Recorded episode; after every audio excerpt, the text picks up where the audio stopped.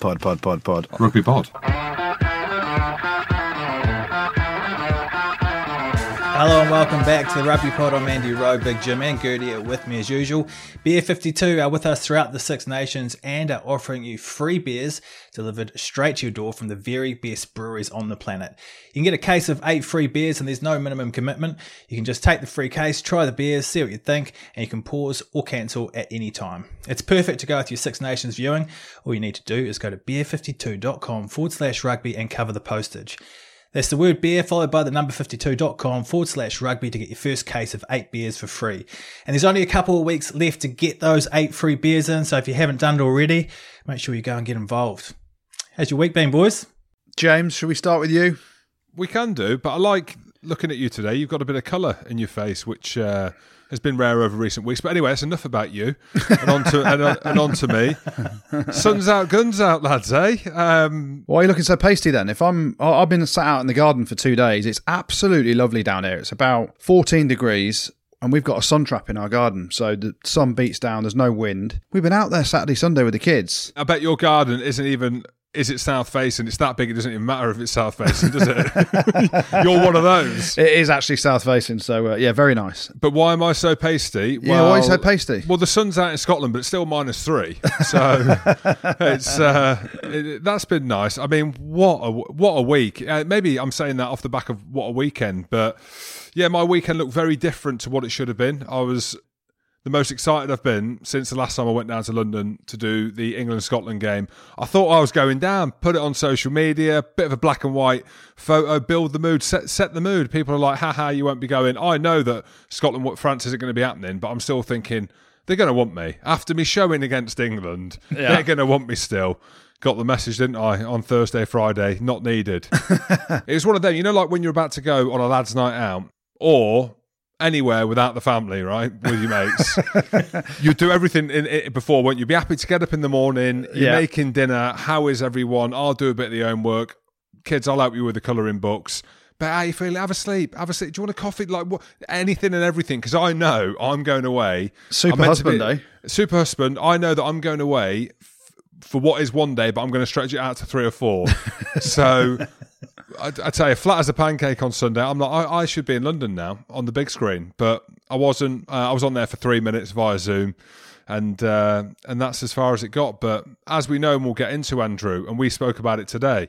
I'm on my phone an unhealthy amount at the minute. It's it is not healthy, um, as we've seen. I'm sure we're going to talk about it in today's show. I think a lot of people are on their phone an unhealthy amount. How easy is it just to type a few things on your phone and just throw it out there to the to the seventy point four thousand that I've now accumulated on Twitter?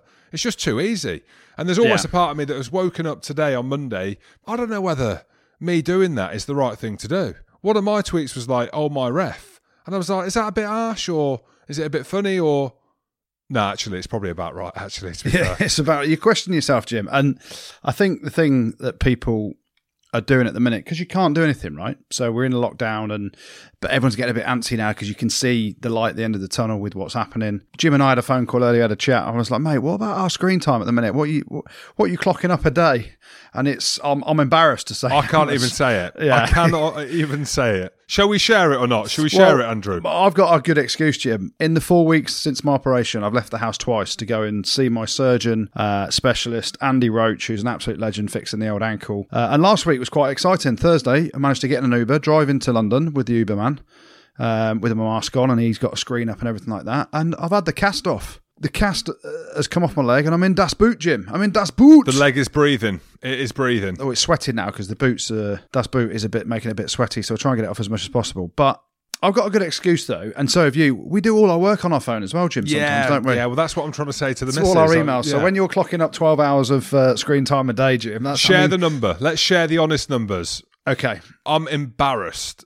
I'm embarrassed by this number because I'm seeing my phone more than my kids, it seems. and this is last week where I thought I was the best dad ever because I thought I was going down to London.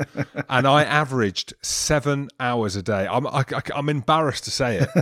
Is that a lot or not? I'd, I'd love to know what the masses think with that. And Andrew, what were you? You were nine hours one day, you told me. It one day 10? I got no. One day I got up to nine and a half hours, but my average. Uh, you talk about toppers. My average was seven and a half hours. But the you know the nanny cat takes the kids out four days a week. So and I'm working on my phone and you know I'm scrolling through social media. It is addictive, and I, I try to put the phone down and read a book. And uh, it's like anything, you start reading a book, and when you get those moments when your mind wanders when you're reading a book. Does anyone else get that? You're reading a book, you should just be fully focused on. What do you think? Exactly, yeah. And then I think, oh, sorry, I'll put the book down. What's happening in the world and have a flick again. So it's, I mean, it's it is addictive, isn't it? You just find yourself doing it the whole time, and it's weird, isn't it? And especially this weekend. I'm going to be better, especially this weekend. But uh, and that's what it goes back to, Goody. I'm, after this weekend, I'm going to be better, and I don't know what better is. I don't know whether that's more strategic in my timing of posting stuff so I get more followers, or just don't say anything at all, or go down your route and give a running commentary on everything that's happening because you're lying on your back and you, have got your das boot on, and you're an influencer. Well, yeah, we're influencers, we are. and I don't know whether that's a good thing or not. We're talking about social media a lot of angry English fans out there at the moment. What do you make of the uh, Sonja McLaughlan stuff? When you're in the public eye and the public domain, people are going to throw stones, aren't they? You know, for a number of reasons. So with Sonja, it could be around her being a woman. You know, why is she in that job? And we see some of the best women are in that job. Sonja's great at asking questions. Gabby Logan, the same as a presenter. Jill Douglas as well. So you get some people um, who are women in them positions that are fantastic and better than men. And Sonja's a woman that asks the difficult questions. Me and Goody have spoken about it before. When she called Eddie Jones out on that interview, uh, it was brilliant because it was actually the questions that were all, and we probably wouldn't have the the knackers to ask him, you know, or Owen after a game. But the questions that she's asking is, is what we want to know effectively, and it's the obvious. And the way that the world is now, and I think it has been enhanced more in the rugby fraternity because of lockdown, because we're not in the pubs chatting about the games with our mates and, and vetting about refereeing decisions and you know and whatever but it's just shone a light i think more so on the need for regulations around social media. I know there's a load of stuff out there some solutions but from sonja's perspective goody i know that you put a tweet out i messaged her as well. It's a shame because she's obviously been deeply affected by some comments that have come her way and you know we'll reiterate there's a fine line between and have we uh, you know do, do i know that line? You know do we know that line about what we put out on social media how that affects people? But one thing's for certain is i think you know if the stuff's true which is, which seems to be around sonja and you know we can talk about genge later um, then it's disgusting. Yeah i think the big thing around it is there's a very big difference between having an opinion which twitter is built for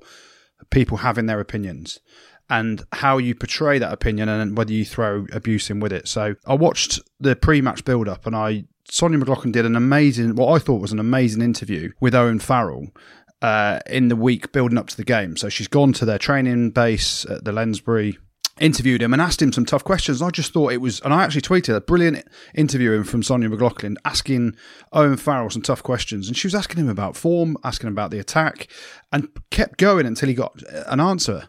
Um, and we all know what Owen Farrell's like. He's spiky, but he doesn't want to give.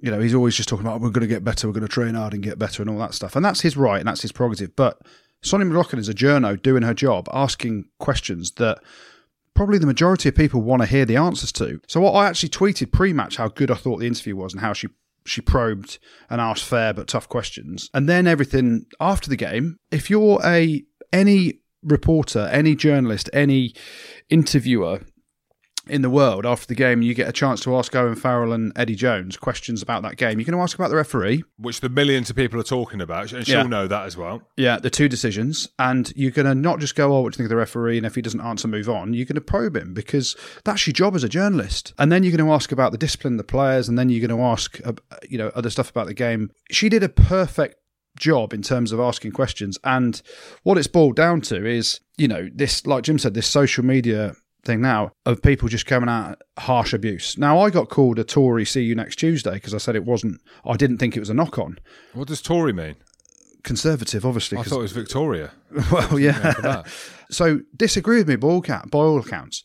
I don't care. I've got thick skin, as we know. There's a lot of it, and it's very thick. But some people take it in different ways. Once you get abusive, I'm happy to have a, a debate on anything because the bottom line is Twitter's about opinions and social media. You're allowed to put your opinion out there, but when you tag when you have an opinion and tag that with abuse, that's the difference, and that's the issue. You know, Genge, and we'll come on to that one as well. You know, he said he's had death threats. If you're having a death threat, that, that's something you've got to go straight to the police with because there's a criminal offence. There's a part of me in all this, right? And it's easy to say, as a player, I struggled sometimes with critique from the media or I struggled from the exterior perspective. Mark McCall called me out on it, and we had a deep and meaningful conversation in Verbier or wherever we were while he was oh, holding a giant another, blow- another trip, another yeah, trip. yeah. Let me set the scene. He was holding a giant blow up penis, and he asked me why I didn't have the confidence of Jono, for example.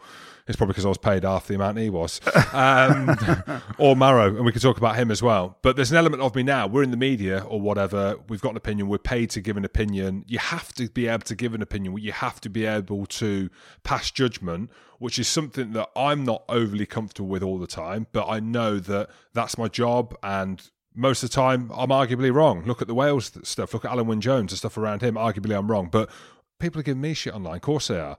I don't know these people. They don't know me.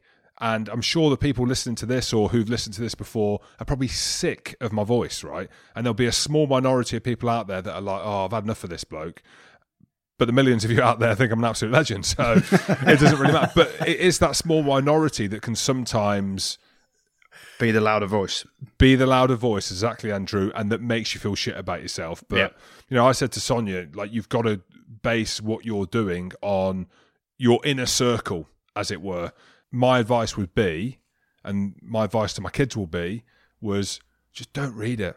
And as hard as that is, and as easy as this, is that to say, it's like I always say, social media is heaven and hell. Seven hours average on my phone, probably six hours of that is Twitter. Heaven and hell there's a lot of devils about, you know, and th- there really is. And there might not be as many devils as angels. God, I'm getting all amen, brother, amen, love you.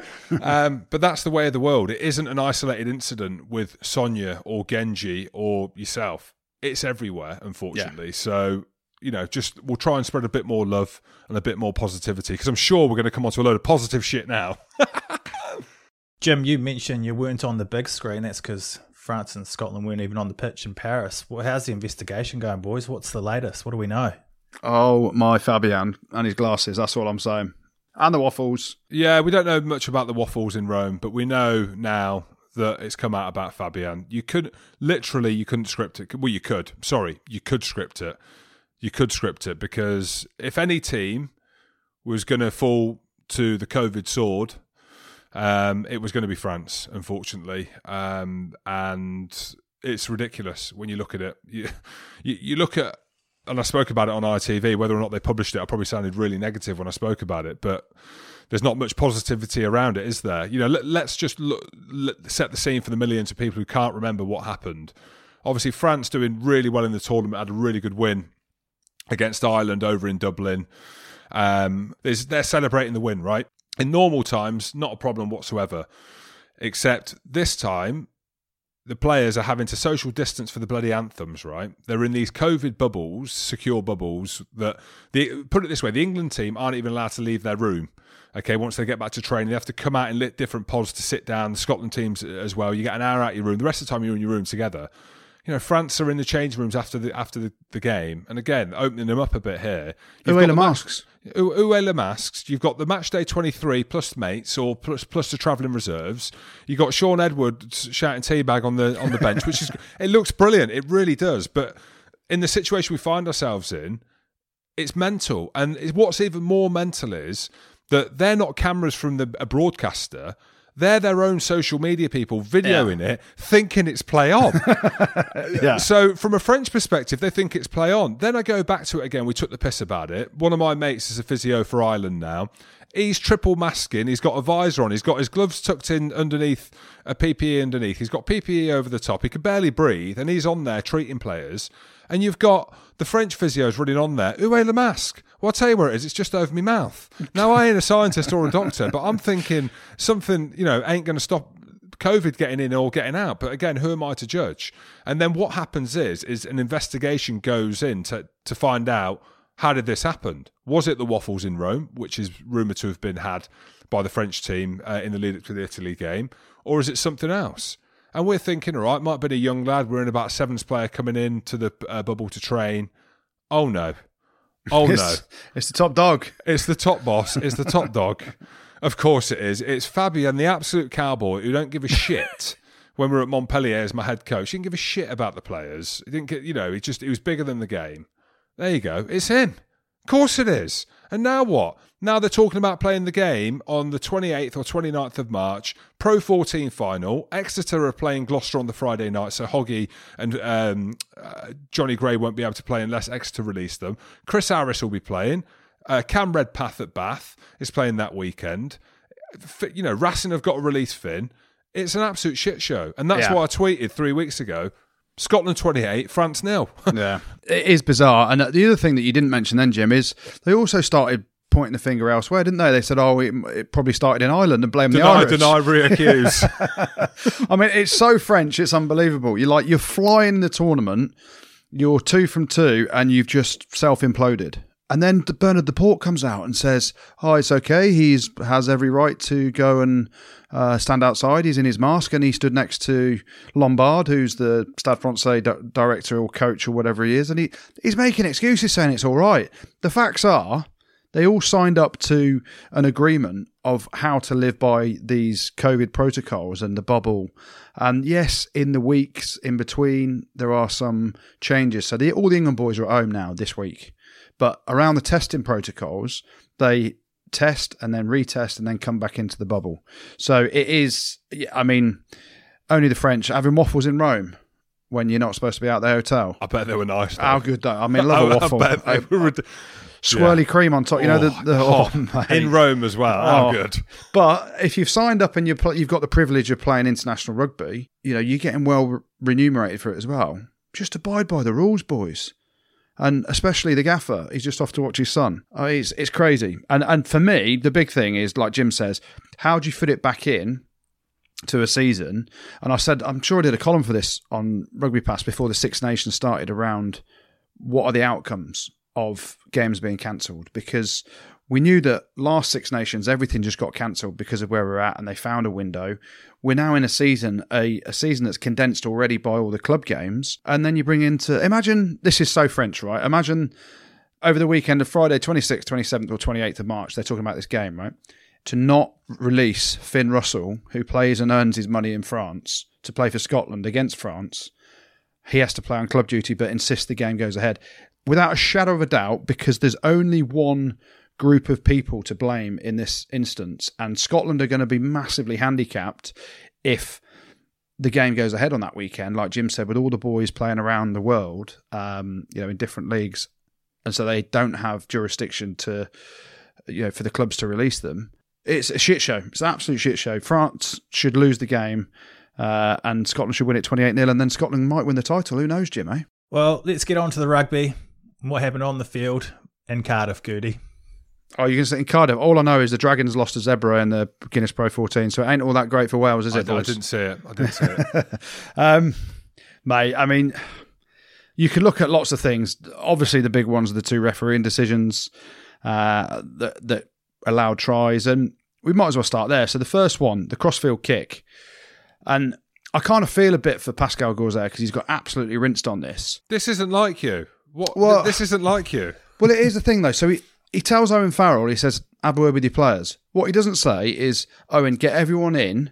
Have a huddle, get the drinks boys in, and literally stop the game. It was you've seen it. How many times have we seen it in, in, in any game where you say, "Have a word with your players," and he calls time off, and it's literally a 10 second lads. Any more of this, we've got to sort our discipline out. Next one goes to the bin. That's all that needs saying. And so he goes time off. And the other argument, and the other thing that I'll say, and I, I tried to show a video on social media of it Johnny May, old chicken. He's been in the huddle and he's got back to his wing on the other side before Pascal Gauzere says time on. Now, I'm not saying Pascal Gauzere is inexcusable for this. You know, it's a- bit of blurred lines around what should and shouldn't have happened. The fact is, I can't remember what coach said it. Was it Pat Lam that says you either win or you learn? And so England are going to learn. And, and you look at England's performance across the whole. The try in the second half from the quick tap penalty, three or four of the boys just sleeping. You know, Walker, Elliot Daly with his back turned, a few of the players not even reacting. So what England will do is react to everything now, and you'll see a massive change in that. But they were half asleep, weren't they? I, I just think you broke the code of like decency there. Um, and I'll go with Jono, appalling refereeing. I, regardless of you know Owen going back to the team or whatever, it's almost just like you just think, shit, lad. like, why have you? That's what I was thinking. I was like, it didn't really affect me, but I get that side of the argument as well. But Johnny May, Johnny May's got back to his wing. Yeah, but he probably weren't in the huddle. We couldn't be asked. But the He other was. He was right in there, and he got back out. Yeah, but that's what he does. Then he's in and out. It's like a chicken going back into his uh, cage. What do they go back at a pen? Um, the other argument is, is the water bottles are on, and being a bit of a nausea, mate, it's dangerous. If someone lands on a water bottle, like who knows where that thing could end up? You know what I mean? it's so Jenkins is on. Neil Jenkins is on there. I wonder if he had the tea in his pocket as well, oh, just, he might have done. He would have done, but but just didn't show it because as soon as the tea is on the field, you have to go for goal. Imagine if the ball bounced off the post, or uh, you know, it didn't go out, and Billy's got the ball, and he'd kill Neil Jenkins by running over him. It's dangerous. I don't know. You know, maybe there's an argument for the relationship with Owen Farrell and the referees. I think uh, Owen Farrell, his learning from it is perhaps getting clarity from Pascal Gauzere because Pascal Gauzere just said, "Speak to your players." You see a lot of captains then question the referee and say, "Well, can you hold off time off while I speak to my players?" It was just all right, and he walks off, gets them in a huddle. The big thing about it for me is. I was thinking this: if Wales win this game, it's taking the shine off Wales winning this game. Two red cards in the first two games for them, and then th- these decisions. And I know there was a tweet that came up on social media. Is Jim going to apologise? Are you? I'm sorry. Well said, James. Fr- from the bottom of my heart, there's a couple of things. I'm pumped for rugby that Wales aren't on the demise and aren't on for a wooden spoon. And I'm embarrassed by some of my comments before. I'm happy to say it. Which I'm comments? happy to say it. A, a- load of them saying that I think Wales are down and out. Alun Wyn Jones um, isn't the player that he was. I, th- I thought he was brilliant. I don't think he was as good as Maro, even though Maro gave away 10 penalties or whatever it was, five penalties at the weekend. But, and that's what it is, isn't it? We've got an opinion. Not our opinion's not always right. Most of the time it is, but um, a lot of the time it's not. And I think uh, from a Welsh perspective and watching Wayne Pivac's body language from the first week in the Six Nations, and you could visibly see just in his eyes, because that's all we could see, the pressure to the emotion of um, game three against England at the weekend. You can't not be happy for him. And Yeah. for whatever reason, spoke about it before, and I, for one, have written Wales off. I don't know why. I've only, only I've only ever beaten them once, right? And when it matters, when it really, really matters, they turn up. A Lions year, Gatland's i- in the crowd wearing his mask, absolutely loving it. Playing against England, everyone's thinking England are going to beat them. You know, Alun Wyn Jones, captain, I've questioned him. Is he good enough? George North, we spoke about him two years ago. I'm like, oh, yeah, I don't think he's that good. He was phenomenal at the weekend. Yeah. And then you add into the mix now, they've got a Louis Rees Zammit. You know, Josh Adams after COVID gate comes in and plays the way that he's playing. Um, fair, fair play to them. And, and another point that, you know, we can talk about as well is, is the back row. Justin Tipuric doesn't give away a penalty. No. He, he never gives away penalties and the way that he plays. So I'll go back to my point. From a Welsh perspective, I am sorry. I will never, ever doubt you again until you drop Alun Wyn Jones and then you, you're never going to win again because that guy is the informed second row in the in the Six Nations. We'll come back to the England uh, penalties in a minute, but just while we're on Wales and how good they're going, do you think they'll beat France in Paris to in round five to win the Grand Slam? They've got to get past Italy first, mate, in Rome next weekend. And who knows what Didn't you say? is- Didn't you say that that was a wooden spoon decider against Italy? That was the last game between Scotland and Italy, mate. Can you believe that it was me who said that? I said somewhere, it might have been on air, it might have been in the public domain, that that Wales Italy game could be for the wooden spoon. I mean, there needs to be a forfeit for that. I've shaved my head. I don't know what else to say, but like Elton John said, I'm sorry. Shave your bush. I have. Callum has asked us on Instagram, has sent in a message. What do you think of the way Owen Farrell spoke to the referee in the aftermath of that first try? That's the problem, I think, unfortunately, for Owen. And this is goes back to my first point on the relationship that you have with referees. You can hear Owen on the ref mic shouting at the referee, you know, shouting at the players because he's so competitive, right? And he's desperate to win. You see Johnny Sexton, the same. They're probably very similar. Well, they are very similar Yeah. in terms of how they interact with the referee, the emotion that they show, they can't hide it. you know, Owen's got a lot to work on to be England captain. It's not a case of just being England captain and that's that. And you're the best player, or you know, you're scoring the points, or you're driving the team around. For me, and again, it's easy to sit and judge when you sat at home. Like he's done more in the game than most people.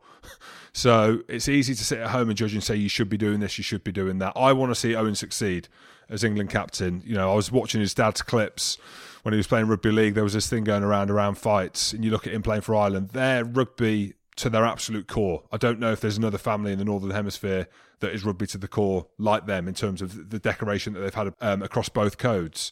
But Owen's got a lot to work on in terms of how he deals with the referee, that interaction, empathy, in it. Yeah, empathy. Uh, you know, and the media stuff as well, Yeah. being the being the front man for the team. And this goes. I don't want to jump too far ahead, but it goes to you know the Lions captain. It's not always the very best player. It's someone that embodies everything. And again, it could be COVID, it could be the lockdown situation, it could be the professionals of rugby. There seems to be a disconnection between this England team and fans. And you know, Owen's fronting that, and I want to see him come through that and, and be able to prove people wrong. But clearly, the way that he's speaking to the referees isn't being well liked. it's tough, isn't it? Because naturally, that's how he is, uh, ultimate competitor. So, um, you know, and he's been able to develop this persona, and he's been allow- allowed. You know, referees have allowed that to happen and grow, and the way he's spoken to referees before has never been questioned. So, you think that then becomes normal. Um, and you know, Jim, you've experienced it personally yourself. The way he is with players, because he's demanding the best out of everyone it sometimes spills over into you think it's too harsh how he's how he's handling people and how he's saying things. So yeah, it is something he's got to work on. Is you know he needs empathy with referees. You you know I remember Jono and you talk about him as a leader. There were times when Jono would go on his haunches to bring his height down to what the referee is. So he'd I have his copied him. I copied him at Connacht away for Gloucester when I was captain. I went down on my knees because that's what Jono said. well. That's just because you couldn't breathe. Very true. Yeah, um, but th- there's ways of handling referees, and it's you know some referees, you know you're going to be able to talk to in in certain ways. Some referees will get rattled. You saw Pascal there, didn't want to talk to him, and it was a bit of panic. It was a bit of no, I've said my decision, no, it is it. But it's the way that Owen approached him and was so incandescent with his facial expressions as well as how he was saying what he wanted to say to, to Pascal Gauzere that he's always going to get uh, his back up. But people talk about Maro Itoje as a potential Lions captain. Who said that? I think you said it, didn't you, Jim? but then you you you know you're looking at Maro Itoje, wonderful rugby player that lives on the edge, but clearly he's living on the wrong side of the edge at the minute. He's disciplined, and that's only going to come more and more into focus of how he plays the game. Now he's given five penalties away in a game. He does it regularly, but he's got away with it, so he, he's allowed to develop that. And now it's all a big thing because he's been penalised five times. Well, because of his impacts around the pitch, and he is working exceptionally hard, and he's such a nose at every breakdown, every maul, every ruck, every line out drive, everything is test match level in terms of competitiveness. But it that does spill over, and he's just got to rewind back five percent sometimes, and and you know wind his discipline in a little bit. So you know there's so many questions. You look at the game as a whole, right? And let's just no one's talked about the pass from Jamie George to Anthony Watson, which I thought was about three yards forward as a try. You know things tend to balance themselves out. You go back to Italy last weekend, Johnny May, the close call between did he jump the tackle or did he dive over to score the try? But that didn't really matter that much because it was only against Italy and people thought that England were going to win. Owen Farrell's hit oh, in the back of the uh, the Italian scrum half, which you know everyone's saying that should have been a penalty. So the try should have been. Didn't matter though because it's Italy. It matters this week because it's such a big contest between England and Wales and it's right in the spotlight. Go back a year. And this is something that no one's really said coming out of Wales. Go back a year to the England Wales game at Twickenham last year. What happened in that game? I can't remember. Tell me. I genuinely can't remember. Joe Marler. What happened in that oh game? yeah, Uh, he grabbed the willies and So- or maybe the nuts or both. I don't know. Yeah, cock and so- balls, cock and balls. Yeah, so he's he's done what he's done to Alun Wyn Jones, which people went, oh, it's just banter, it's fine, it, you know, he's blah blah. blah. He got a, a massive ban off the back of it. So what the judicial committee was saying is he should have been sent off. Now he gets sent off in that game. it changes the picture. And England win that game last year, and I think Manu got sent off at the end as well. But England it ended up being quite tight towards the end. But that change that was in the first half when Joe Marler did that. England got away with it. England have got away with things, and it swings and roundabouts. So this time the shoe's on the other foot, and both of the decisions went against an England team where Wales got gifted two tries by Pascal Gauzere. The French hate the English. That can't be part of it, but maybe it is. And you know that's sport, isn't it? Sometimes, and we can debate them, and people you know throw whatever they want around about you know it's bitter this or you, you're twisting it there. England have been unlucky. Let's not beat around Jim's bush. England have been unlucky with those two calls. Could they have fixed some problems? I mean, the knock on or not knock on of Louis Rees-Zammit is something that England couldn't have done anything about. You know, it was a drop the ball, it's gone back, it's bounced freakily off Henry Slade's knee. Liam Williams has won the race to pick it up and score. You'd hope that that's seen as a knock on. Pascal Gauzere didn't think it was. Nigel Owens said it, it was a knock on. Pascal Gauzere has now said he's made a mistake. But that's the that's life, right? So referees are, are making mistakes.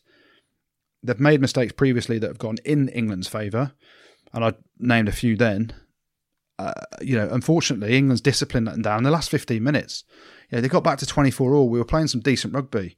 Yeah, we put width on the ball. We looked dangerous, but then our discipline was just pretty abysmal. You know, a bit of that is around you know, is it around competitiveness in the squad? Is it around you know people trying too hard because they've got to try and yeah when they get the opportunity? There were some dumb penalties, weren't there?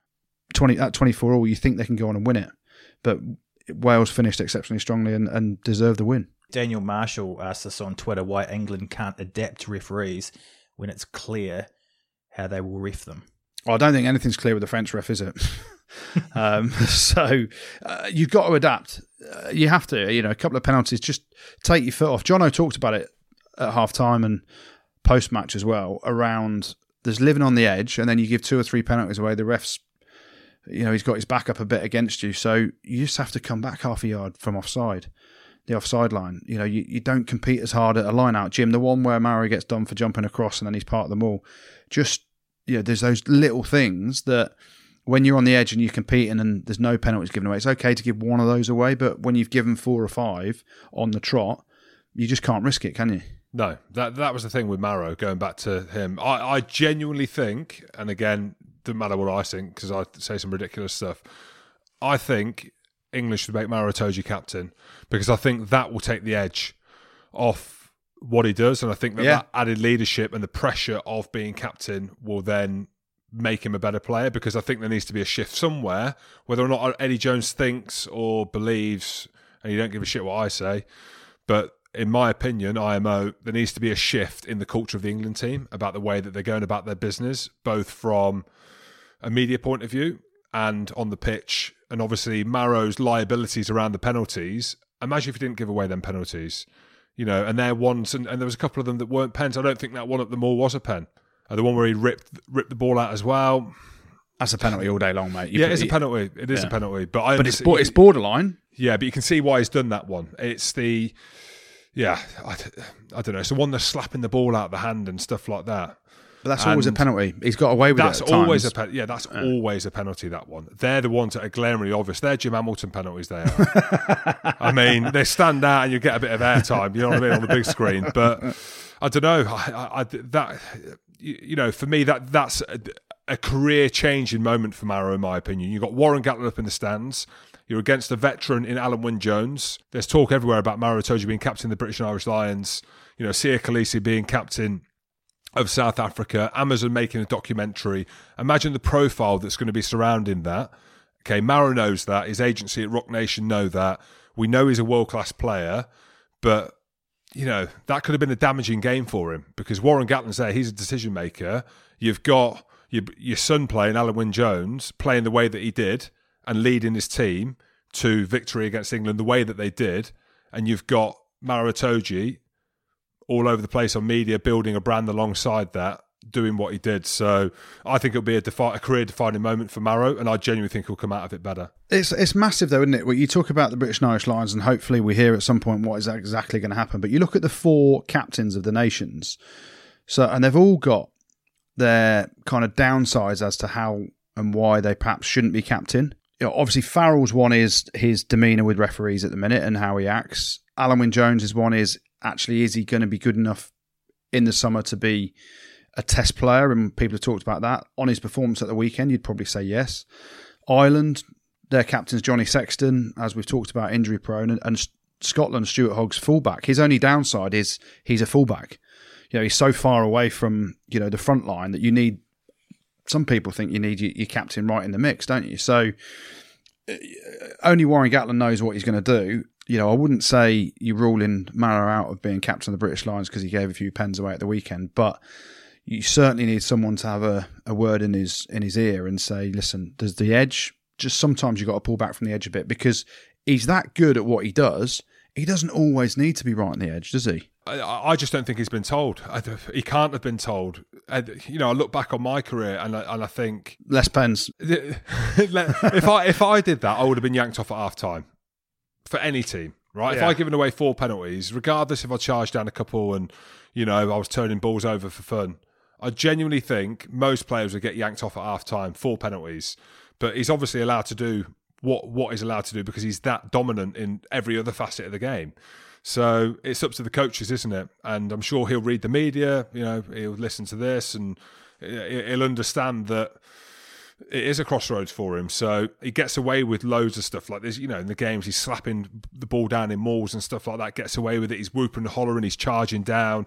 You know, he's turning over. Uh, he's you know monstering people in, in, collisions. He's you know diving on balls. He's you know, he just everything, and he it's just everything is so glaringly obvious that almost like now there's no fans or whatever, and you know, referees are onto him and talking about him. That it's got to a stage where he needs to change. We talked about some of the Saracens players needing game time throughout the competition. Do you think we've seen improvements from any of those players with the more game time, or do you think that England need to change some personnel heading into rounds four and five?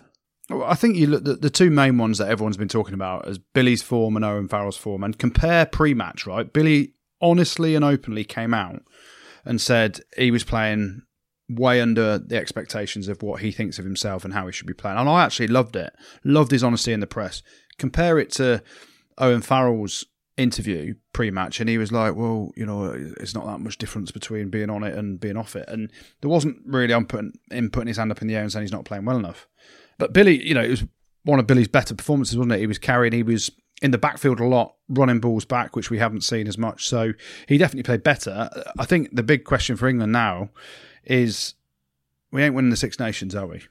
So does Eddie Jones just keep picking the same boys? You know, there's there's no reason why, for me, you can't now look at this Six Nations and give other people opportunities. We know what Billy can do. We know what a lot of the boys can do. But getting a couple of wins to end the Six Nations when in reality this England team aren't going to play again together till next November, you know, is neither here nor there, is it really? Um, so why not blood some youngsters? Give a Adogwu a go. Get Lawrence back in. You know, can he bring in players from outside of the the shadow squad? Uh, well, he did with Kyle Sinckler when his ban finished because he wasn't named in the main squad or the the shadow squad. All the England boys are back at their clubs this week, as in back home with their with their families.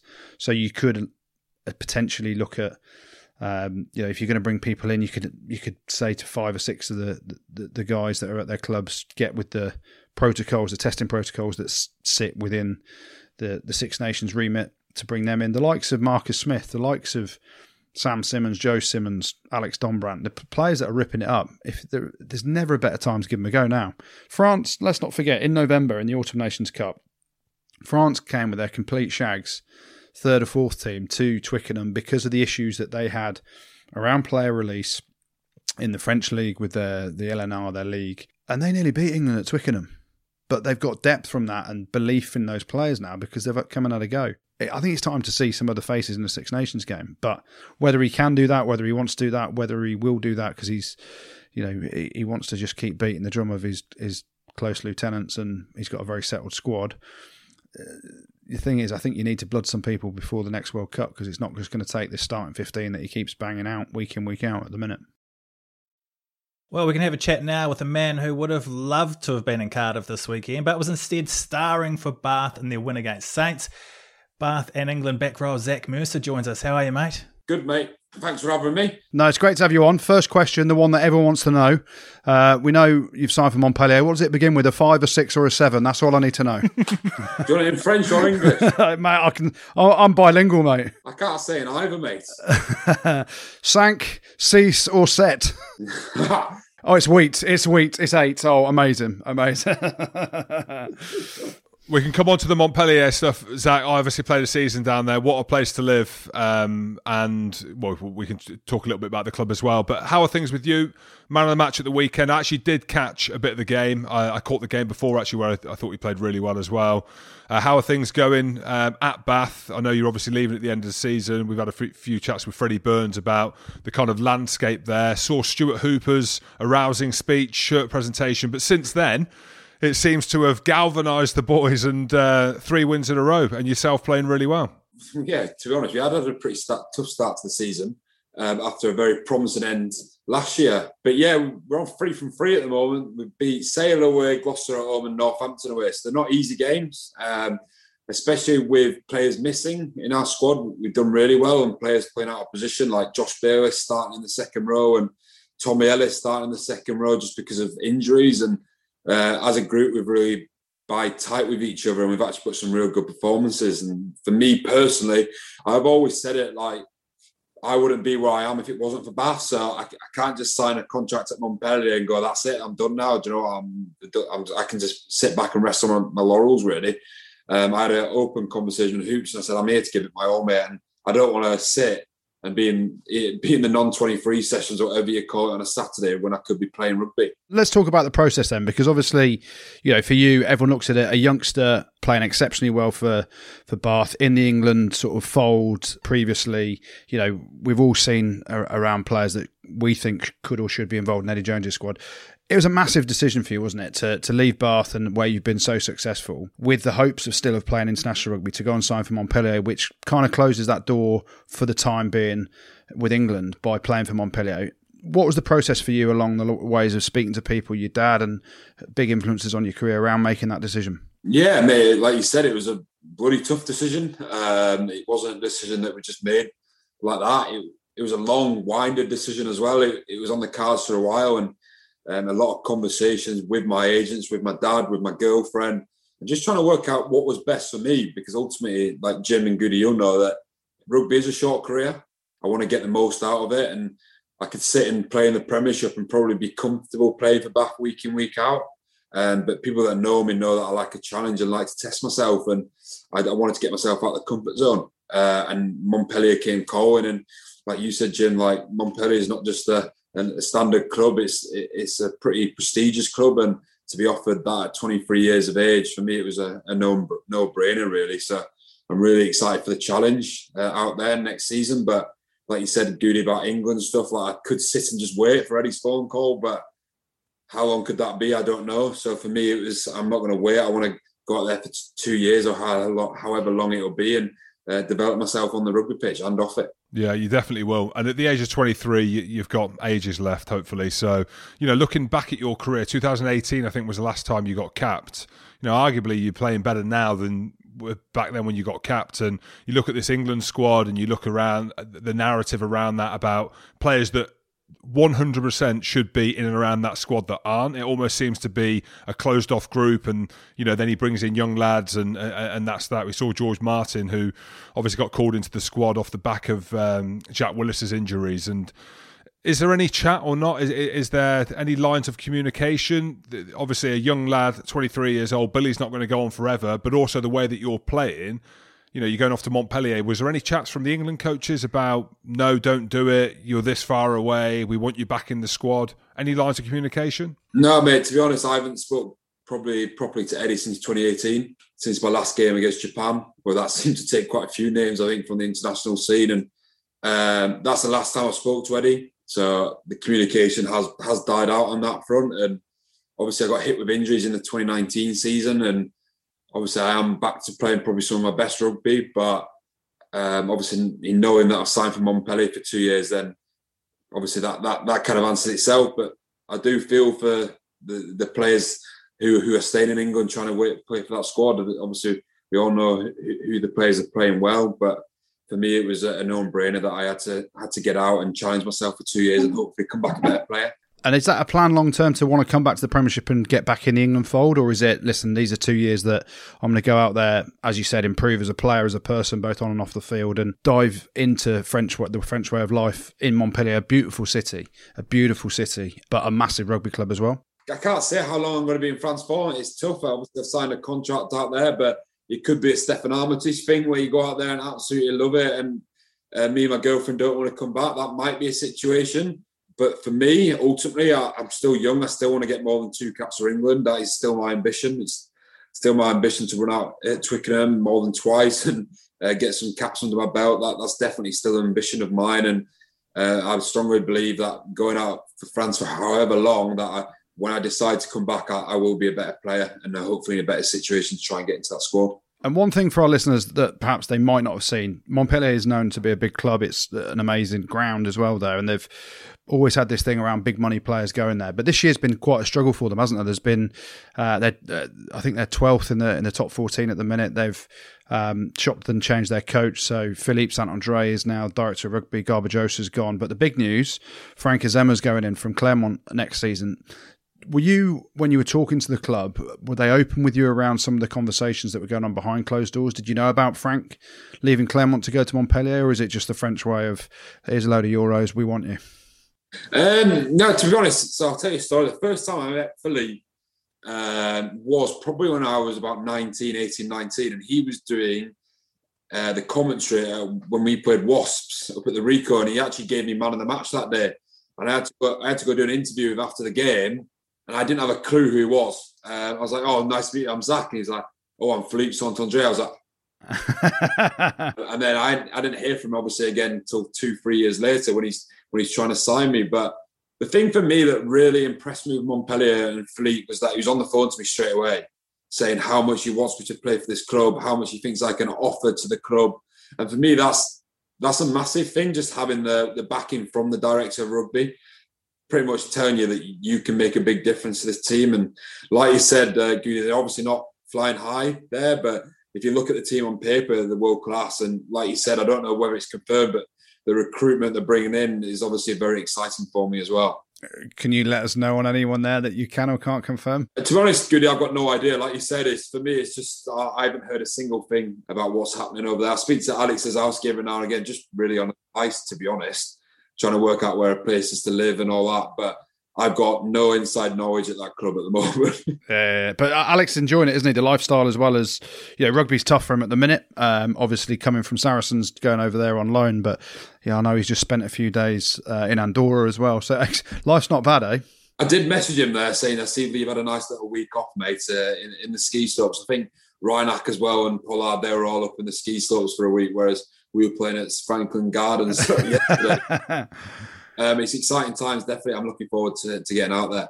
Yeah, Philippe's a big friend of the show as well. He's coming on next week, actually. So we're looking forward to hearing what he's got to say about France. Um, how is Bath at the minute? There was chat a few weeks ago that Stuart Hooper was under intense pressure. Um, you know, these three wins on the spin have, have, have, been unbelievable. But is it a bit down to the fact that this block of games is so horrific for clubs? You know, we've got, is it nine or 10 Premiership games back to back? um, that you have no choice but to, to, to bar up week in, week out. Tough on the players at the minute, isn't it? Yeah, it is absolutely yeah, very tough. Uh, I think I was working out the other day. I was I played what 10, 80 minutes in a row. Uh, just because we haven't got anyone else to come in, really, especially England, obviously keeping all their players in camp. But yeah, like you said, hoops. Obviously, we weren't performing for him as a team, and we kind of got together now and said, you know what, we're going to sort this out. And we have done the last three weeks because I said in the post match interview yesterday that I honestly believe that when we play rugby, we are the best attacking team in the Premiership. I believe that. If you look at our, our forwards, our backs, on paper, we, we've got the best attacking threats there. Uh, and when we have a bit of confidence when we play, we're unbeatable. Um, that's in my opinion. Obviously, I'm going to be biased towards that, but obviously we put, like you said, three good performances in the last three weeks. Not not pretty, not really, not pretty. The score lines doesn't flatter us, but like I said, the wins against Sale away, Northampton away, and a derby day at the Rec against Gloucester, who who are, who are a very niggly outfit. So for us, it's we're pretty happy where we're at at the moment. Zach, so you, you, talk about that style of play that Bath want to play. Um, there's a big argument, isn't there, for summer rugby? I'm a keen advocate to see rugby played on uh, dry pitches. You had a big blister at the end of that game, um, and my dad, who was in the special forces for a few years, said the only thing that would take a man out of a jungle was a blister. Very, very painful to do with the hard grounds, but I mean, you personally love playing on that kind of track, don't you? Yeah. So for me, that obviously the weather was perfect, and going up to Franklin Gardens, who everyone that's been there, that pitch is ridiculous, isn't it? There's, there's no argument that's the best in the Premiership. Um, so for me, going on that, I actually went on the pitch to warm up, and I came back off, went to the kit man, and said, "Have you got any small studs, small studs?" But anyway, carried on the game, and with about ten minutes to go, or twenty minutes to go, I thought my stud was broken because um, I was like something was wiggling in the bottom of my boot. So I had to sit down, took it off, and I was like, "It's not broken." And then I took my sock off, and then there it was. Uh, probably the biggest blister I've ever seen. Um, oh, so sore. Uh, I like you saw on BT. I actually, um, I was quite proud of it to be honest. I was showing it around the changing room after the game, the piece of skin about that big. But um, but I've literally got both my feet. I've got two blisters, massive ones, both taped up.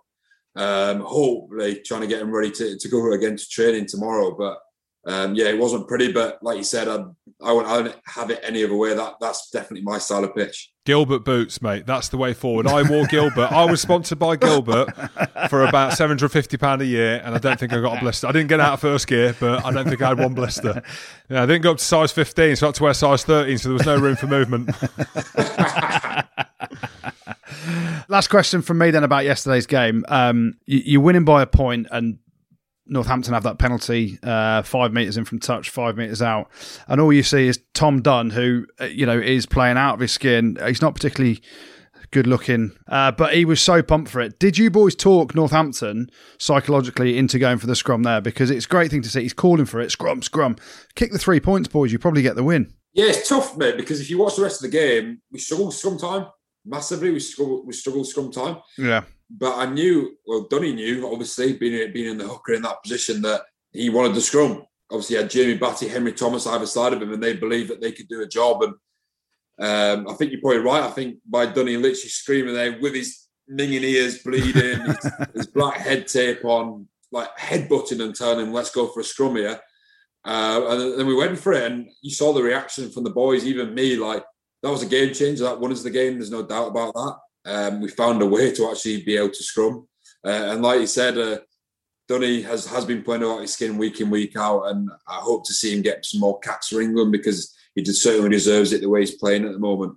I think he's quality. He held me up over the try line. I had a 10 metre run up, Zach. I don't know if you remember it. Saracens versus Bath. I think he got a three year deal off the back of it. What was it, Monday Night Football, Jim? Because you were no, playing? No, I think Maro and George were uh, injured or it was the semi final the week after. But he got th- I heard that Dunny got a three year contract off the back of that. But it was class to see him get capped. He's, he's one of those guys that you speak to him, he's, he's probably had the hardest run up to actually playing professional rugby, being in A League squads, university, playing Lucid and being a bag holder, getting beaten up, getting scraps in training. He's just one of those guys, and it's finally nice to see him get a reward for it. Yeah, Zach, at the age of 23, I don't think you look at it now, you look back on your career with regrets, like, because uh, it's been brilliant so far, let's be honest, and, you, are about to set off onto the, into the sunset for a couple of years. But you've seen Cam obviously been capped by Scotland, and if he can stay fit, he's going to be a 50 plus cap player. With the way things stand at the minute, and this is a pretty shit question, it's a hard question for you to answer. You probably know what's coming.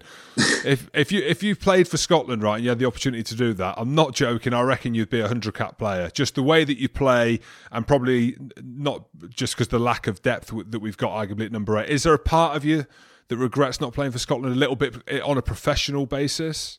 It's tough, mate, because I remember speaking to Cam before the Scotland squad was announced, and he actually came up and asked for my advice. Would I have done anything differently? And for me, Joe, it's tough because I have no Scottish blood in me. I lived there because my dad's job, and I qualified for Scotland on residency. Um, so for me, I got no part Scottish in me. I would have just played on residency grounds. And um, for me, I, am not arguing saying that's not right, but for me, it was either New Zealand or England. That, that growing up, that was the only two teams I wanted to play for. Um, so I don't regret playing for England. Certainly not. I mean, playing in front of 80,000 people at Twickenham was such a special day for me. So I don't regret picking England at all. But I'm very glad that Cam's made a decision. And like you said, when he stays fit, he'll be in there for the foreseeable future. And I'm also very excited to see Josh Bayliss that's decided that he wants to go down the, the Scottish route because he's someone that's been playing out of his skin recently as well. And uh, I'm sure I'll see him get capped very soon potentially even in the Six Nations. So is that before you go? And I mentioned going off into the sunset. I tell you what, I love a sun in Montpellier, a brilliant place to live. I don't know if there's any advice I can give you. I went there with two, almost four children at the time, so my experience there could be very different to what your experience is is, is going to go. But uh, do you want any advice of places to go? Yeah, I've been messing a few people, so give me some advice. So there's a restaurant called Sancis, which I only realised uh, is what what Sancis. What's the, what number's that, Goody, in French? That's not a number, Jim. Oh, I thought it was a number. I thought it. What's 26 in French? Vancies. oh, is it? it might have been called Vancies then.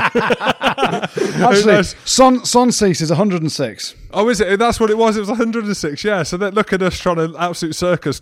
There's a good restaurant there, but the beaches are amazing. Um, as Tchale-Watchou, uh, the big uh, Cameroonian second rows at Perpignan, he used to head down to Barcelona for uh, massage. I go for massage for Barcelona. I said it's a long way to go to Spain for a massage, but apparently a great night out and a lovely coffee as well. So we can maybe chat offline, Zach. Because obviously COVID situation, me and my girlfriend haven't been able to go out there, so it's pretty much hit and a miss at the moment. So I'll definitely drop you. Yeah, I'll send you some voice notes, mate. Genuinely, I know a little bit of the lay of land, place where lads live and stuff like that. And if you're into your golf or the beach, well, I've just I've just bought some new golf clubs, so this is going to be interesting. I, am garbage, but well, I thought if I go to the south of France, I need to learn how to play some golf.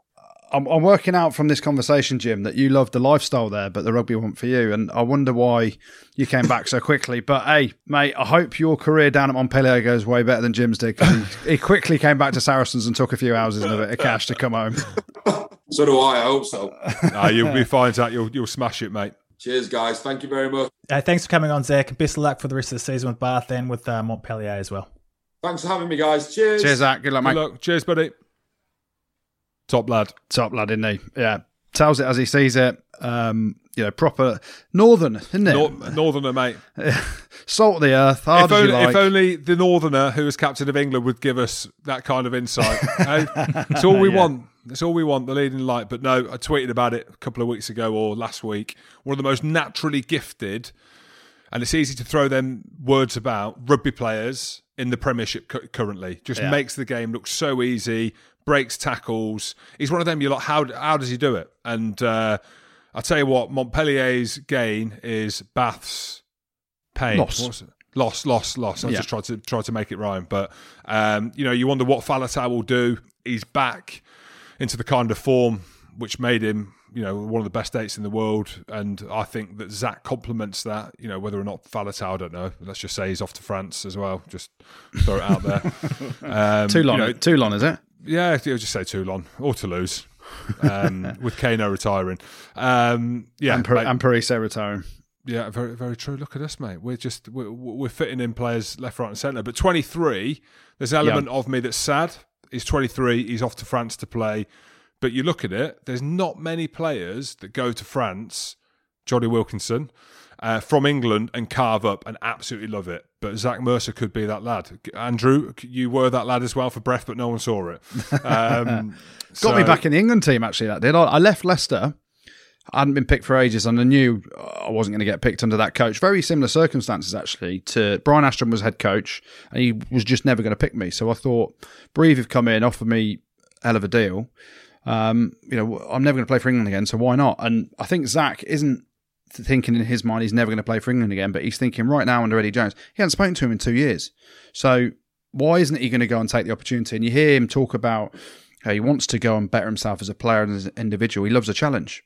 I think it's great for him. I, you know, I'm sad that he's leaving the Premiership and potentially, you know, playing for England because he's a brilliant player. But for him as an individual and his family, his missus, and a lifestyle choice, it's an amazing opportunity. And hopefully, you know, I, I tried to press him on it a little bit. Does he want to come back to England? He, he just said, "Who knows?" You know, I might turn into a Steffon Armitage and end up living out there forever.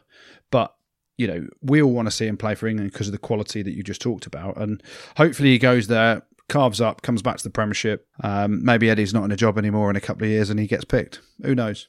Well, Ireland hit some form, winning 48 10 on Italy in Rome. What do you guys make of that game? Really impressed with Ireland, to be fair, under a bit of pressure, I think, going into that game. And you could see the relief, Andy Farrell and the players after the game. I still genuinely think Italy are improving. I know it sounds a ridiculous thing to say. I genuinely think they look all right in in parts of their game, physicality in the back row, you know, young halfback pairing, but really professional performance from Ireland. I think you could have gone there and made it a tough game for yourself, but I like Ireland as well. I'm being positive. Look at me. You're so positive, James. Yeah, I am. I'm Wales. I'm a Celt, aren't I? and uh, but yeah, I think loads of positives from an Ireland perspective. Obviously, watching Craig Casey, who we spoke about the week before, commentating on him for the Munster hashtag Always Edinburgh game, and you can actually see some evolution now in the Ireland squad.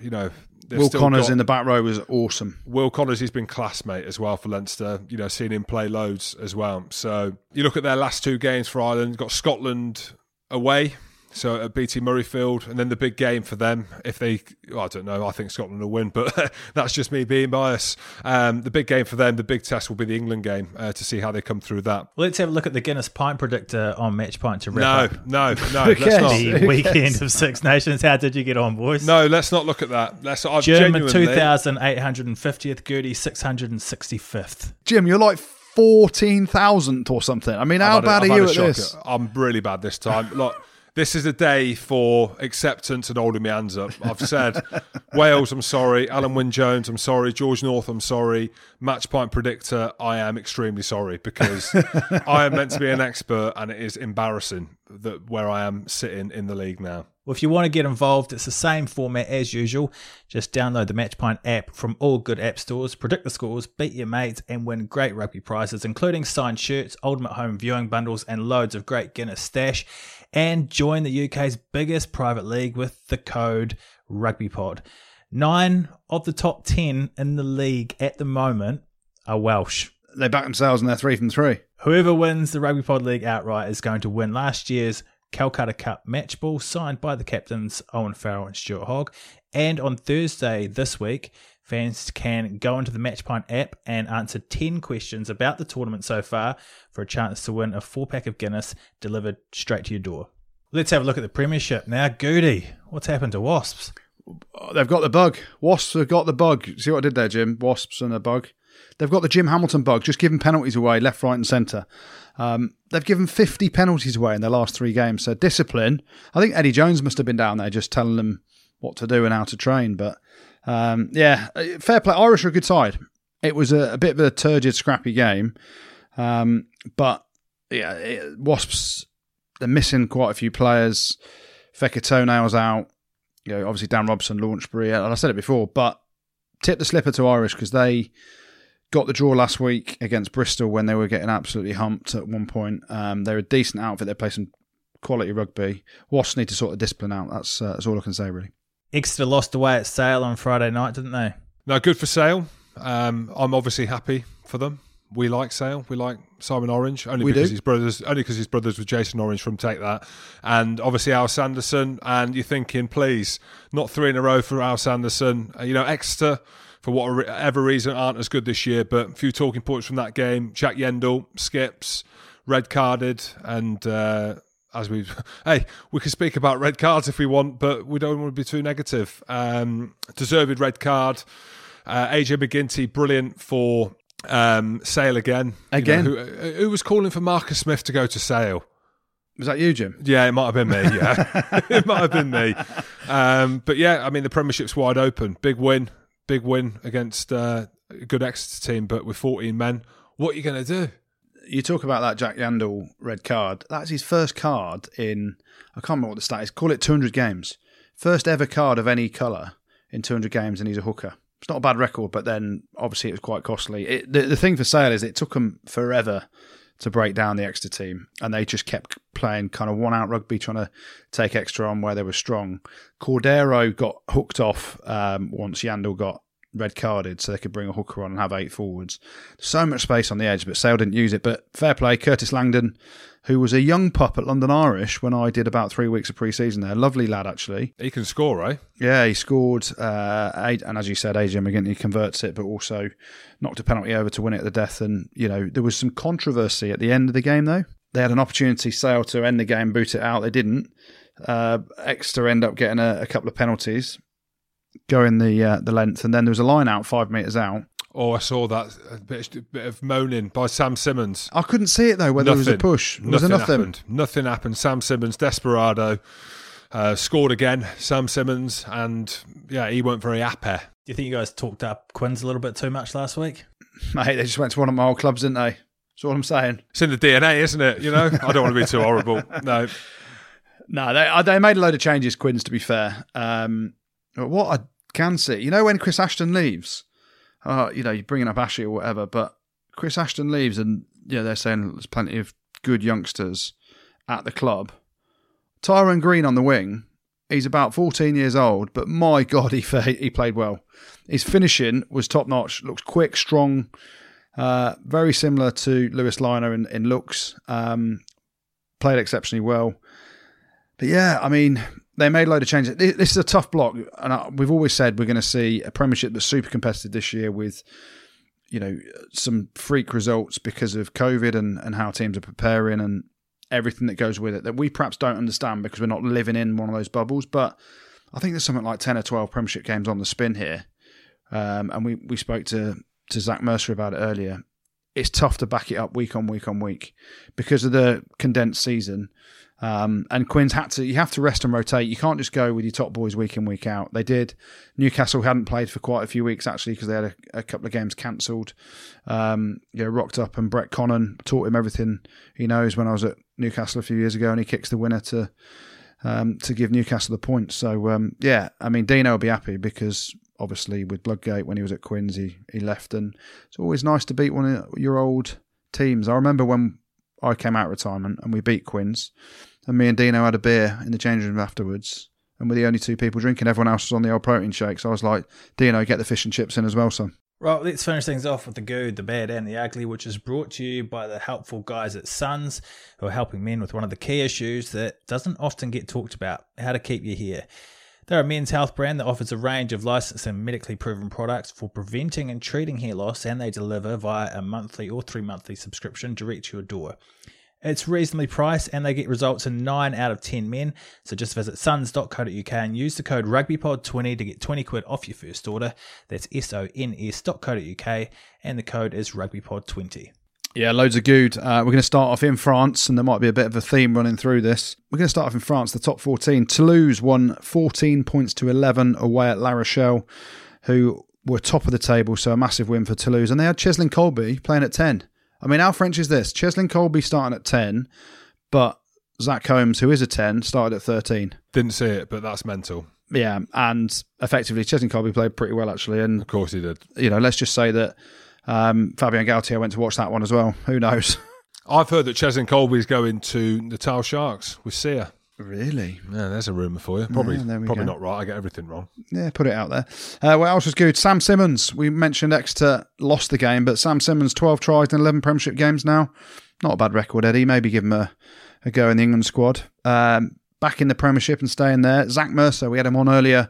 A fantastic win for Bath, but two tries and a man of the match performance in Bath's win down at Saints, and some pretty brutal blisters to show as well. And staying in that game, we've got to tip the slipper fully to Rhys Priestland. Um, I mentioned it last week where he was getting close to the record. He was one behind Jonny Wilkinson in terms of Premiership consecutive kicks at goal, and he went through the record. He is now the Premiership's top most consecutive kick point scorer, if that makes How any many? sense. How many? Just tell me how many. He's basically got over 30 now. So, um, yeah, it was a tough conversion as well to, to break the record. So, So over 30 not missed. yeah, 30 on the spin. That's ridiculous. Do Yeah. you think it, I'd always think with a kick, I'd be thinking so much different shit when I'd be kicking at goal. I'd miss every one. well, that's what I did.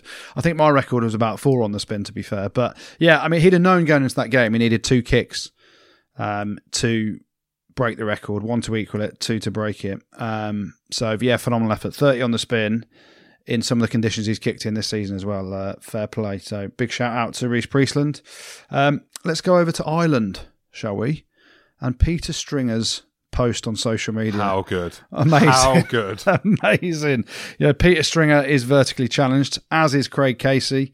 Um, I didn't realise how short Craig Casey was, to be fair.